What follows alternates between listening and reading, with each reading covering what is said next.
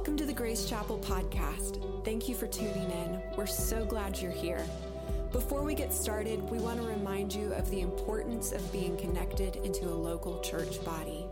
Podcasts are a gift from God, but are meant to be supplemental and not substitute or replace the gathering of the saints in worship in the Word. With that being said, we pray that this teaching would bless you, equip you, and encourage you in your walk with Christ.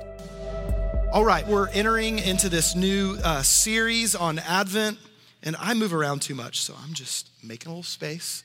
All right, um, on Advent. And so what we're gonna do, um, this is gonna play out kind of in three main ways. There's three ways you can participate.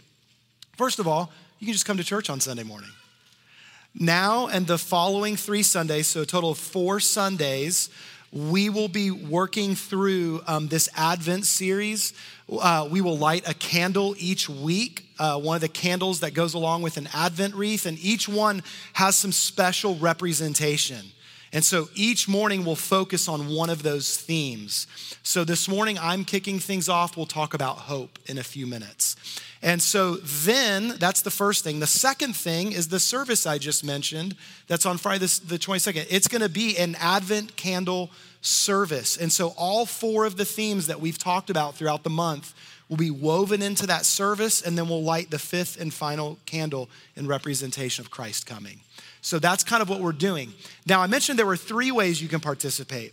Um, we're gonna be sending out an early Monday morning email once a week for the next four weeks, and it gives you some additional resources. So if you want to be doing stuff individually, as a family, it will equip you with daily readings, um, some questions that you can consider for some reflection. And for our families, um, there's even a list of kind of some family activities and things you can do together.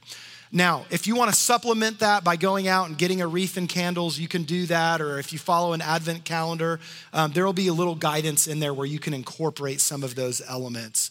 Um, but I would encourage you, give yourself in this season to some reading and reflection on Christ and his coming and who he is. So y'all excited? Y'all ready to jump into that? All right, so Advent, you know, the meaning is simple. It, it it can mean coming, and it can it can mean the moment of arrival, right? And so we're really celebrating both. Like Christ has already come, but as we look ahead to Christmas, right, we're in that anticipation of his arrival. And the truth is, you know, this side of Jesus' first coming, his first Advent, right, his life, his death, his resurrection, Um, there's an element where we already have this. We have Jesus. We have the life that's available in him. And so we're reminding ourselves of the truth we've received. But friends, I also want to encourage you, we're still in the not yet, because there is another coming. There is another arrival, and we look ahead to his return. And so I wanna encourage you in this season, let's remember and celebrate what we have in Christ, and let's look ahead in anticipation to his coming again, amen? So there's these different elements. Um, we're gonna focus primarily on the candles. You know, there's a wreath component to this, um, but we're gonna focus primarily on the candles. And so the first candle that we're talking about today is known as the prophet's candle. It's the candle of hope. And so all the prophets were looking ahead in anticipation of something that hadn't happened yet. The arrival of the Messiah, the arrival of the King. And so we're gonna talk this morning about hope. So let's start by lighting the candles. That sound good? We'll see how this goes. Maybe I'll, hopefully it'll be contained to the candle and nowhere else. All right, there we go. Awesome. Let's pray one more time. Jesus, thank you that you are the hope of the world. Thank you that you are the light of life. Thank you that you have come and shone light into our darkness. Lord, I pray that this morning um, would be a reminder of your truth and the life that we have in you. Lord, I pray that this morning would make clear the hope that we have in you, Lord, for any who have not said yes to you yet. Lord, with the reality of your coming, our need for you, your great love for us? Would it be real to us? May we say yes to you. Lord, I also pray for those of us who, who know you and who walk with you, Lord, that you would meet us in a fresh way as we, we look in hope to your arrival and your coming again one day.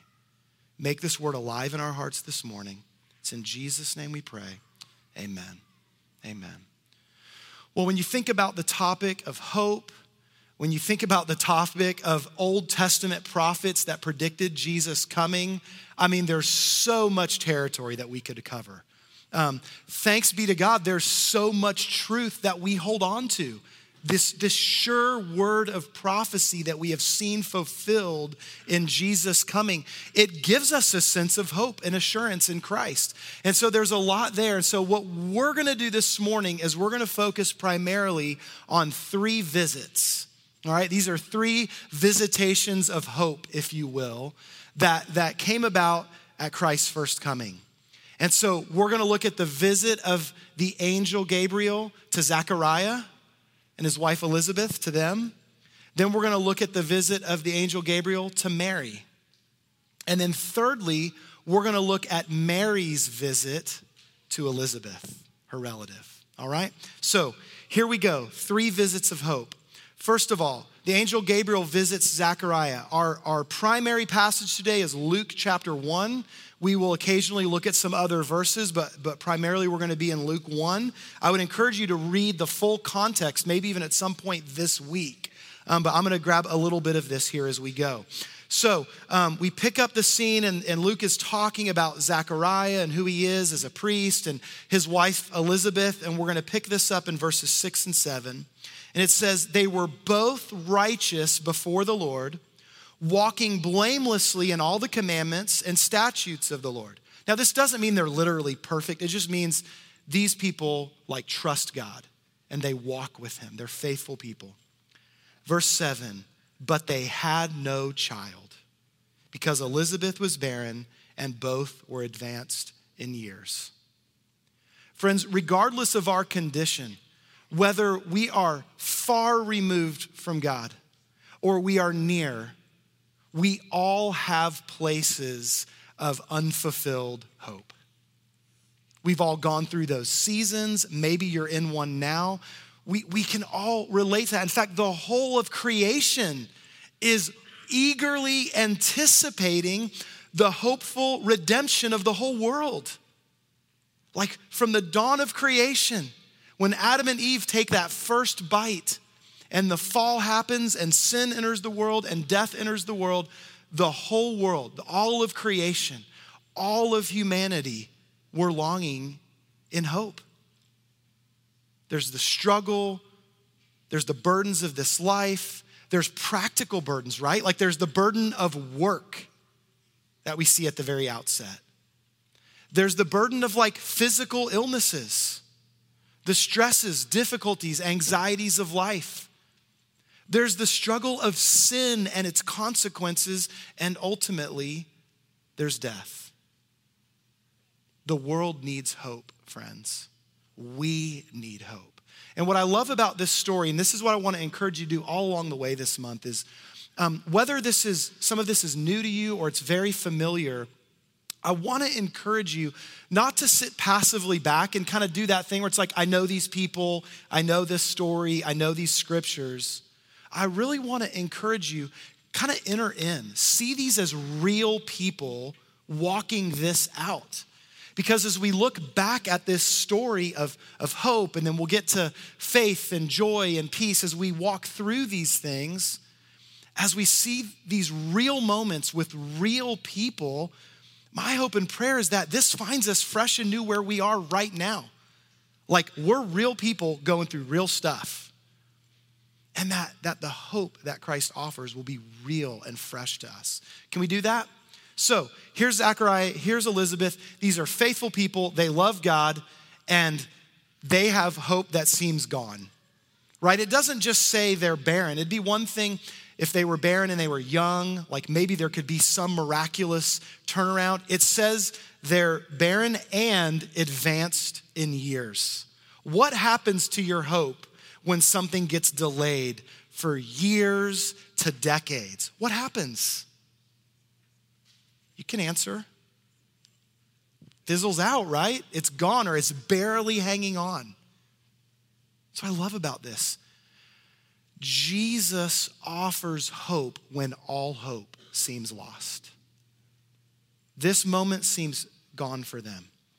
And yet here's Zechariah faithfully going about his service, working in the temple, not expecting anything special to happen. And then there's an interruption. There's a visit of hope. Let's pick this up now in verse thirteen. So Gabriel appears and the angel says to him, "Do not be afraid, Zechariah, for your prayer has been heard. And your wife Elizabeth will bear you a son, and you shall call his name John." This is John the Baptist, all right? Verse fourteen, "And you will have joy and gladness, and many will rejoice at his birth." I want you to see this. I'm going to keep reading in just a moment. But notice how personal this is. Zechariah, you will have joy and gladness, and many will rejoice at his birth. This is the beauty of our God. Friends, the hope that he offers is available to all. It is a universal truth that hope is offered to the whole world, to every person. But don't get lost in the vastness of like, Jesus has come to save everybody. It's personal. It's specific. This hope is for us. It's for you. It's for me. There is gladness and joy available to you.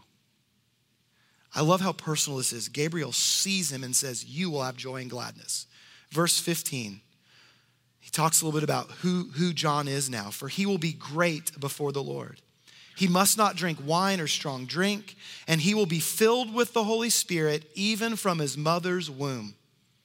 And he will turn many of the children of Israel to the Lord their God. He will go before him in the spirit and power of Elijah to turn the hearts of the fathers to their children and the disobedient to the wisdom of the just, to make ready for the Lord a people prepared. The voice of hope prepares us for the arrival of Christ. The voice of hope prepares us to be changed, to be changed by life, by truth. Even the hope of God will call out our brokenness, not to shame us or reject us or push us away. Look, the hope is for the disobedient because Jesus is coming and we can be brought near and redeemed. Now there's so much just in this quick passage here, but we get the first note of prophecy and hope here.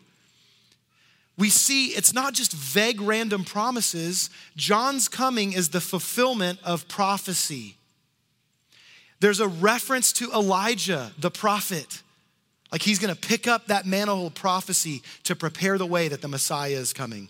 Not only that, there's a little quote in there. The hearts of the fathers will be turned to the children. That's a reference to the very last verse in the Old Testament. And then hundreds of years of silence follow before Christ comes. And those last words were this promise that fathers' hearts would be turned to their children and children to their fathers. And it's ultimately a picture of the Father in his heart for his children and the opportunity for our hearts to be turned back to him. And so all of this is tied in. See, the, the Gospels make it clear that John is a specific fulfillment of these prophecies that point to Jesus, who is the ultimate fulfillment of all of these prophecies. There's several places in the Gospels that, that highlight this Isaiah prophecy um, that John the Baptist fulfilled. But I, I wanna hear it from Jesus' mouth himself. And so in Matthew's Gospel, chapter eleven, Jesus is talking about John the Baptist, now an adult. And I'm just gonna read verses nine and ten and then skip down to verse thirteen. So this is all Jesus talking. He says, "What then did you go out to see? A prophet? Yes, I tell you, and more than a prophet, this is he of whom it is written, 'Behold, I send my messenger before your face, who will prepare your way before you.' For all the prophets and the law prophesied until John. And if you are willing to accept it, he is Elijah who is to come. He who has ears to hear, let him hear. Friends, prophecy is given in order to instill hope. The question is, will we hear it? Will we hear it? Will we have ears to hear the message of hope? Jesus loves us and he is for us. And God has promised something and he will fulfill his promises.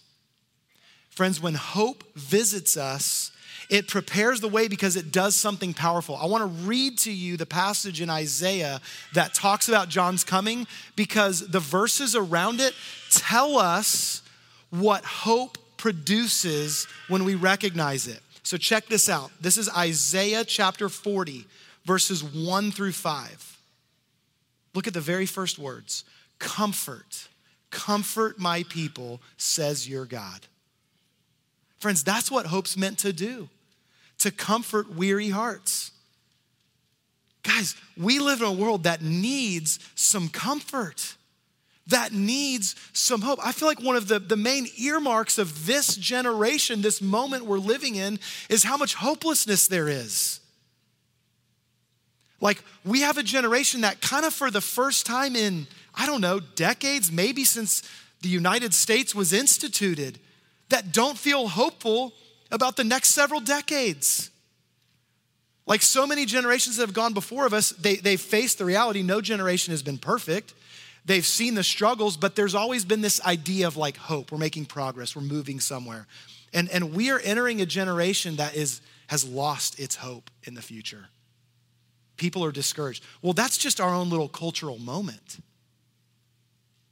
But it's it's a reality that permeates the earth and the lostness of man. The darkness that comes because of sin, deception, and death ultimately, guys, it produces hopelessness, darkness. And Jesus has come to offer real hope. And all these prophecies of old, we're just looking at this one right now, but all these prophecies of old, they are meant to comfort us because when prophecies come true, that should produce something. That should produce something. The God who said it, did it. That's our God. This isn't a false hope. It's not an imaginary hope. It's anchored in long promised truths fulfilled by John the Baptist's arrival, fulfilled by Jesus coming, and prophecies that still look ahead to his imminent return. And so hope comes and it comforts. Back to Isaiah forty. Comfort, comfort my people, says your God. Speak tenderly to Jerusalem and cry to her that her warfare is ended. The battle's over. He goes on. That her iniquity is pardoned. That she has received from the Lord's hand double for all her sins. Do you hear that? However massive my sins, my failures, my struggles have been, and all the consequences that come with that. My own brokenness, damage and hurt in relationships. How does the Lord repay that? Double blessing, double grace, double mercy. That's hope. God says, comfort people with this truth. Give them this, this message. Speak it tenderly to them. Verse three, now this is talking about John the Baptist who prepares the way for this hopeful coming of Jesus. Verse three, a voice cries in the wilderness, prepare the way of the Lord. Make straight in the desert a highway for our God. Watch what hope does. It comforts and it gives us a path. It gives us a clear path forward. Every valley shall be lifted up. Every mountain and hill will be made low. The uneven ground shall become level, and the rough places a plain. And the glory of the Lord shall be revealed, and all flesh shall see it together, for the mouth of the Lord has spoken. Friends, when hope arrives, it comforts and it gives us a clear path to walk. Everything around us might still seem crazy. Up and down, out of sorts, low valleys. But the, the truth of the gospel that Jesus offers gives us a sure path to follow through all that darkness and struggle. Why is Psalm twenty-three so powerful to us? Like, why does it resonate? Like, within the Psalm, there's plenty of darkness. There's valley, there's death, there's enemies. The hope of that Psalm is not in the absence of death, darkness, and enemies. It's in the Good Shepherd's sure hand, giving us a path to navigate through it all, to find pasture along the way. That's the hope and comfort that comes. And so the prophecy produces hope. Hope brings comfort and a clear path. And so ultimately this prophecy is fulfilled, and Elizabeth, the one who is barren, becomes pregnant. One last glimpse from this passage and we'll move forward. Verses twenty-four and twenty-five. After these days, his wife Elizabeth conceived, and for five months she kept herself hidden. This is so interesting to me. Thus the Lord has done for me in the days when he looked on me to take away my reproach among people. You know, she's waited for this for decades, and then she sits quietly on it. I'm like, what's a, what? Why did she do that? Like, wouldn't you just be shouting from the rooftops, I'm pregnant, this is amazing, a miracle's happened. And this isn't fear. Like, the passage doesn't indicate she was quiet about it because she was afraid it wouldn't happen. That's not what it says. Elizabeth pauses and she goes, the Lord hid me and covered me during all of these years where I was hopeless. And now I'm gonna sit and just hide and treasure this gift that he's given me. I love that. She just sat for five months and soaked in the goodness and tenderness and comfort of God. I love that. It's personal. It's intimate. She received that gift from the Lord. All right, visit number two. Our passage continues now. We're going to pick up in verse eight. Gabriel, same angel that visited Zechariah, is now visiting Mary. And he came to her and said, greetings, O favored one. The Lord is with you. But she was greatly troubled. And the angel said to her, do not be afraid, Mary, for you have found favor with God. And behold, you will conceive in your womb and bear a son, and you shall call his name Jesus, and he will be great, and he will be called the Son of the Most High, and the Lord will give to him the throne of his father David, and he will reign over the house of Jacob forever, and of his kingdom there will be no end. There is so much rich truth just in the delivery of this message. This is no just moment where a woman gets pregnant. Like, this is the pregnancy. This is the birth. This is the child. And look at all the things Gabriel says here. First of all, his name is Jesus. The Lord is your salvation. The Lord is your salvation. Look who this child is. He's called the Son of God. And what I love here is, is because of what's going to happen, we'll see it explained in a moment, where the Holy Spirit comes upon Mary. Jesus is both the Son of God and he's the promised seed of the woman. You know, the very first prophecy is in Genesis right at the fall. As all, all the stuff is being played out at the fall, and, and kind of God's going through everything with the serpent and the woman and with Adam. And as he's going through all of that, he says to the serpent, the seed of the woman, you'll bruise his heel, but he'll crush your head. He'll crush your head. This is the seed of the woman being fulfilled because of the miracle of the virgin birth. And so here's Mary, Jesus, Lord of salvation. He's the unique Son of God. The seed of the woman, the promise from Genesis three, fourteen, and fifteen is fulfilled.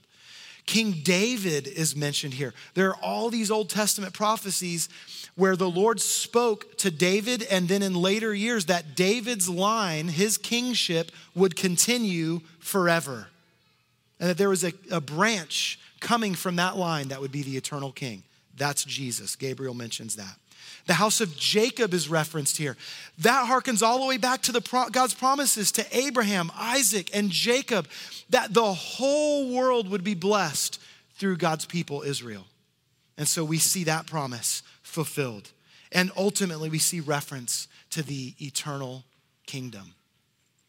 I want, want you to see just a glimpse of this prophecy from, again, from Isaiah. Isaiah nine, verses six and seven. This is familiar. You could probably read it or quote it with me. Um, but remember, this was written hundreds of years before Christ came. For unto us a child is born, to us a son is given, and the government shall be upon his shoulder, and his name shall be called Wonderful Counselor, Mighty God, Everlasting Father, Prince of Peace. Of the increase of his government and of peace there will be no end.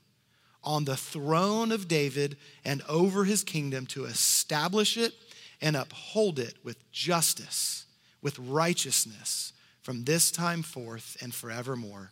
The zeal of the Lord of hosts will do this. The, the message of hope to Miriam, if you think about this, this is overwhelming. I mean, I'm trying to summarize it as quickly as I can for time's sake. There's a lot of truth in like three sentences that Gabriel spoke. This is overwhelming. And see, sometimes what happens when, when a message of hope comes, it can sound good, too good to be true. This is too good to be true. This, this can't possibly be real. And, and in fact, often what can happen with a message of hope is I can begin to think like this relies on me. Now, I'm just being real with you on a very personal way. For like six months now, I've been struggling with this through this whole process of us being given this property and a building and everything that's unfolding. And it's crazy how often this, this big, huge, incredible gift that is so beyond anything I could imagine, I could ask for, or I could ever make happen, how quickly it can be amazing, good news that's incredible. And then I start thinking somehow, I gotta do it all. I gotta make it all happen. We gotta do all these things. And how quickly I pick it up. And it's like, I try to carry the miracle. It's like, well, first of all, it had nothing to do with me in the first place. And if I start trying to carry it, the only thing I'm going to do is break it, mess it up, get in the way. Now, maybe it's just me, but I think often, like when there's hopeful good news, we can so quickly shift into like what I have to do, what I have to accomplish.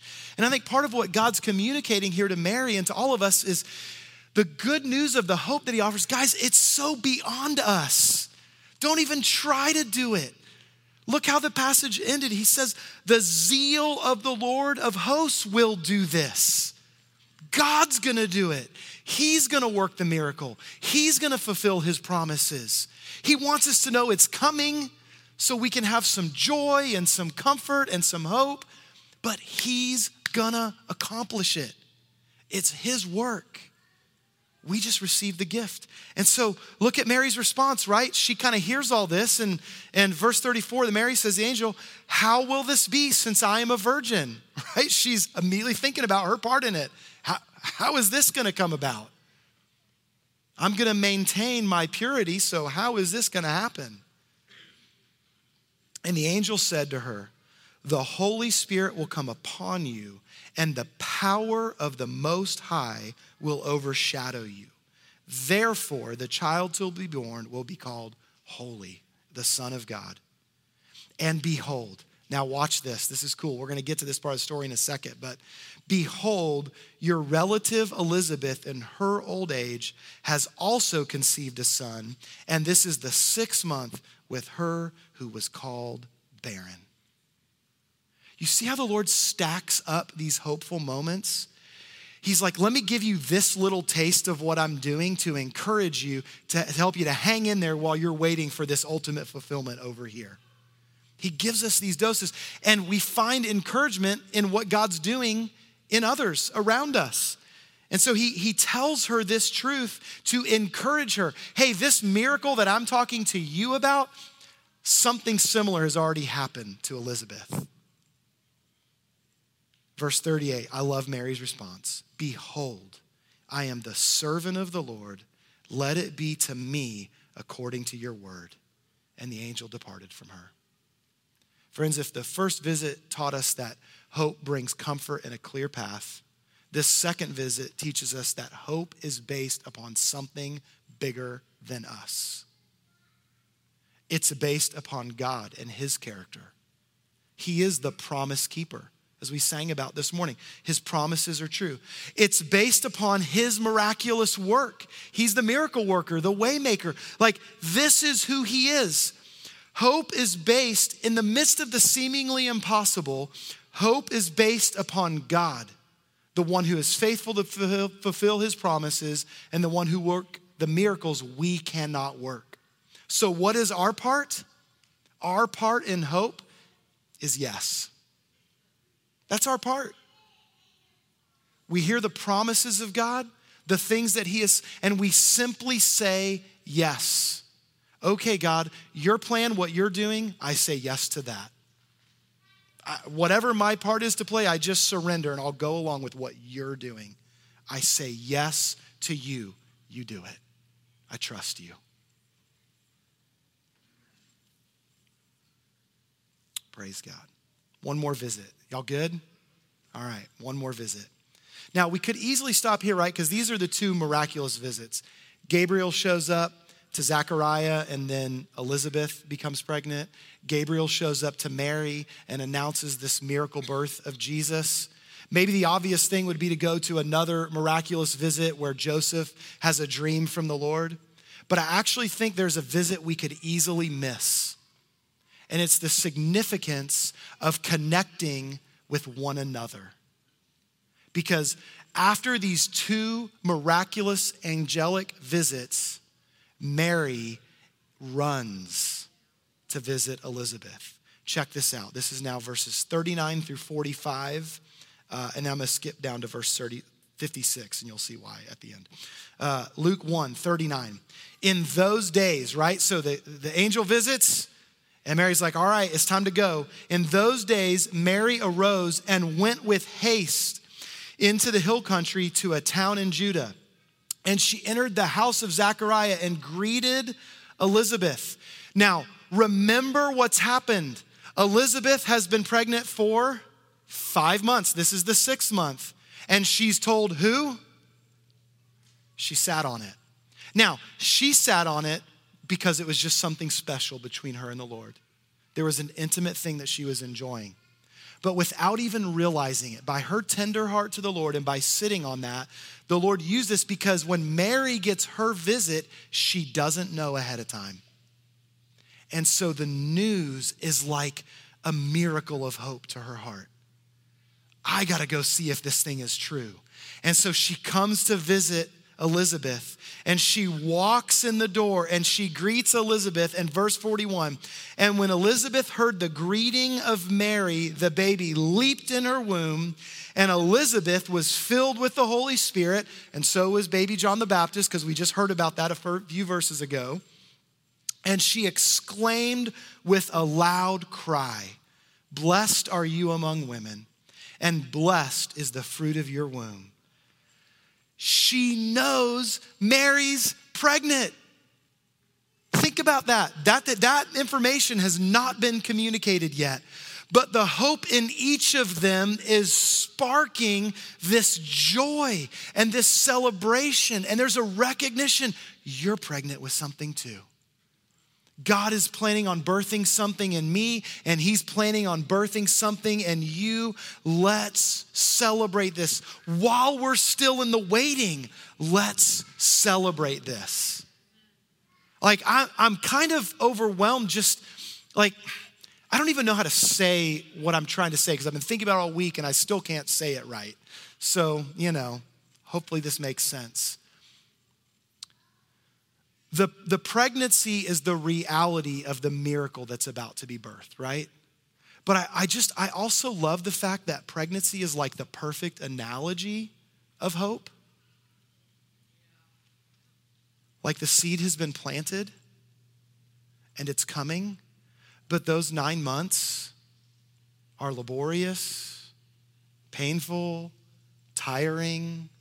You wait a while. In fact, even, even at like the arrival of the thing hoped for, there's struggle and pain and difficult. Like it's it's such a powerful like picture of how hope works. And guys, it's so easy along the way, whether we're talking about the big picture, like ultimate hope of Christ, or like those personal things that we're carrying for, that we're carrying, that we're waiting for, that we haven't received, that we haven't seen. Maybe it feels like the journey hasn't even started yet. Like, Lord, the pregnancy of this thing hasn't even happened yet. Or maybe it just seems like the long, laborious journey to arrive. Friends, in that journey of hope, it's so easy along the way to lose sight, to get discouraged, to feel like it's never gonna happen. And that's why we need this third visit. Along the way, in the waiting, we've gotta find each other and we gotta speak hope into each other's lives. And it fills us, it encourages. They're filled with the Spirit. There's joy.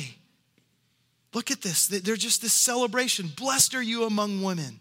Blessed is the fruit of your womb. And why is this granted to me that the mother of my Lord should come to me? They're celebrating each other's victories. For behold, when the sound of your greeting came to my ears, the baby in my womb leaped for joy. And blessed is she who believed that there would be a fulfillment of what was spoken to her from the Lord. They're encouraging hope in one another.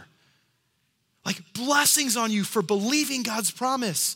Blessings on, and Mary goes on to celebrate. I'm gonna close by reading that together. Mary celebrates too, right? So they both celebrate. And I love this, it'd be easy to miss it. I almost did, I almost stopped at the end of Mary's celebration. But when Mary completes her celebration, verse fifty-six says, and Mary remained with her about three months and returned to her home.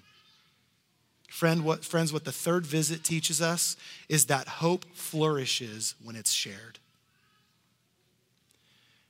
Mary chose to remain with Elizabeth. Let's walk together. Let's walk together through the ups and downs of this journey. Let's walk together and believe in hope. Let's be arm in arm and encourage one another.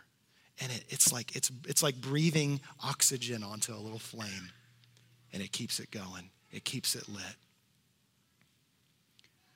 Friends, my prayer for us in this season is that we would have fresh hope from the Lord, that we'd have fresh hope. Maybe you're just in, in the phase of like, God, I just need you to remind me of some prophecy, remind me of some truth, remind me of what you've spoken. I need some comfort. Maybe you need to be reminded that you don't have to drive the dream forward. Maybe in this season, you just need to be reminded the zeal of the Lord of hosts will do this. The stuff he's planted, I just need to trust that he's gonna work the miracle. Or maybe in this season, you need to be a little more intentional and not find yourself isolated. Because as, as fun as the holidays can be, they can be very isolating. Many of us remember the loss of loved ones. Many of us um, just feel alone and isolated from friends or family. We need one another. We need to visit each other and speak hope and life to each other that we might be encouraged, that hope might be stirred up. Maybe one of those in particular you need, maybe all three in this season. May we be visited by hope. Amen? Okay. I want to kind of close by reading Mary's celebration, and then I'll just go right into prayer. So you can keep your eyes open if you want. You can go ahead and close your eyes if you want, but I'm just going to read Mary's celebration um, at this hope of what the Lord has done in her life, and then I'm going to pray for us. And Mary said, my soul magnifies the Lord, and my spirit rejoices in God my Savior, for he has looked on the humble estate of his servant. For behold, from now on, all generations will call me blessed, for he who is mighty has done great things for me, and holy is his name. and his mercy is for those who fear him from generation to generation. He has shown strength with his arm. He has scattered the proud in the thoughts of their hearts. He's brought down the mighty from their thrones and exalted those of humble estate. He has filled the hungry with good things. The rich he has sent away empty. And he has helped his servant Israel in remembrance of his mercy as he spoke to our fathers, to Abraham, and to his offspring forever. God, we thank you for your hope, which springs eternal, that it's from everlasting to everlasting. Jesus, that you are the one. You're the Messiah. You're the King that reigns forever in the line of David. You're the hope that was promised through Abraham, Isaac, and Jacob to redeem the whole world. You're the Son of God. You're the Creator who became man. Jesus, you're the Lamb who was slain. You're our Savior. You're the victor. You're the eternal King. Jesus, we could go on and on declaring who you are and the promises that you have fulfilled. But God, we are in awe of you, your strong hand that moves on our behalf. God, thank you for the ultimate eternal hope that we have in you. Lord, thank you for the specific, personal, tangible hope that we have in you. God, the way that you're at work redeeming in our lives. God, we entrust into your care the things we are still hoping for. God, things we've dreamed for. Lord, people we've prayed for. God, you know the list. You know the things. We thank you that you comfort us. We thank you that you give us a clear path to follow. We just take you by the hand. God, we trust in your strength, not our own. And God, may we comfort each other with your hope today, in this season, and always. Thank you, Jesus, for who you are. Thank you for your Advent here. It's in your precious name we pray. Amen. Amen. Amen.